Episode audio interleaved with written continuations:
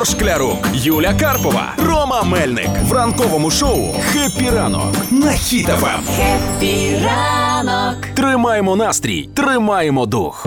Як правильно обрати гірлянду і як правильно вішати гірлянду на ялинку, є вже цілі поради, щоб ви, не дай Боже, не так зробили. Ну давай послухає людина, яка вже три тижні назад все зробила і повісила. Розказуй, Я розказуй. поки Ігор скаже, я вже не хочу цих нових років, бо стільки проблем. Як правильно, неправильно. В дитинстві поставила, не чіпляла, все, кайфуєш. Зараз послухаєш поради, якщо ти Фу. неправильно зробила, всі ті попередні з ялинкою викидаєш Ще й фото. енергія буде отак ну, по колу ходити. На І це. так, ну перша порада. Розмір лампочок має значення на гірлянді. Якщо великі, ви навіть можете прикрасити там будинок собі цими лампочками. Якщо немає, тут порада каже, якщо немає великих, то візьміть більше маленьких.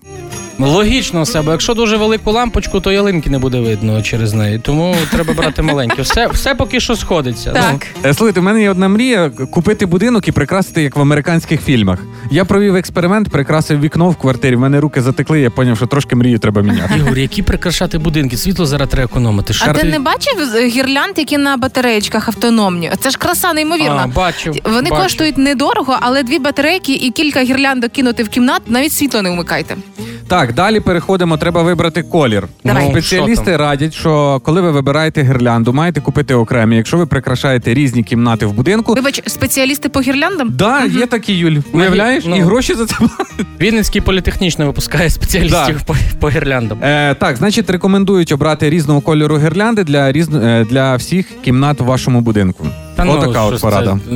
Я, я ще з тих часів, які пам'ятаю ті пластмасові шишки е, кольорові, знаєте, ті жовті, червоні. Мені все один колір, мені досить, бо воно очі виїдає. Ну я не погоджуюсь з цією порадою, бо трошки заморочливо. Просто купіть одну гірлянду, яка міняє кольори, і в кожній кімнаті поставте інший колір. Слухайте, Все. там ще є порада до гірлянд і взагалі до всього. Якщо у вас є якісь домашні улюбленці, то треба не давати, по-перше, щоб вони стрибали туди на ту ялинку, на гірлянду. Бо в мене є кішка, я один раз приходжу, дивлюсь, а вона ну повисла на гірлянді і висить. Розумієте, просто висить. І зі сторони це виглядає ніби як якийсь самогубець, але такий трошки з грайливим святковим настроєм. І сама головна порада, яку дають, коли вішати гірлянду на ялинку, насправді потрібно спочатку повішати гірлянду на ялинку, а потім вже прикрашати іграшками, щоб ця гірлянда дала увага слово глибину. Ого, о, глиб... раз ми за глибину, тоді дві глибокі загадки. Бо я згадав і про Давай. кішку, і про гірлянду. Дивіться, глибина для вас. Як зрозуміти, що у вас е, кішка комуніст? Як? Бо вона перекидає ялинки, на яких нема п'ятикутної зірки на вершині. Так. Так, а тепер трохи е, гостріше. Чому патріарх Кіріл заборонив котам в Росії перевертати ялинки? Чому? Щоб Чому? не перевернули е, руський строй? Бо перевороти та от лукавого на Росії нельзя.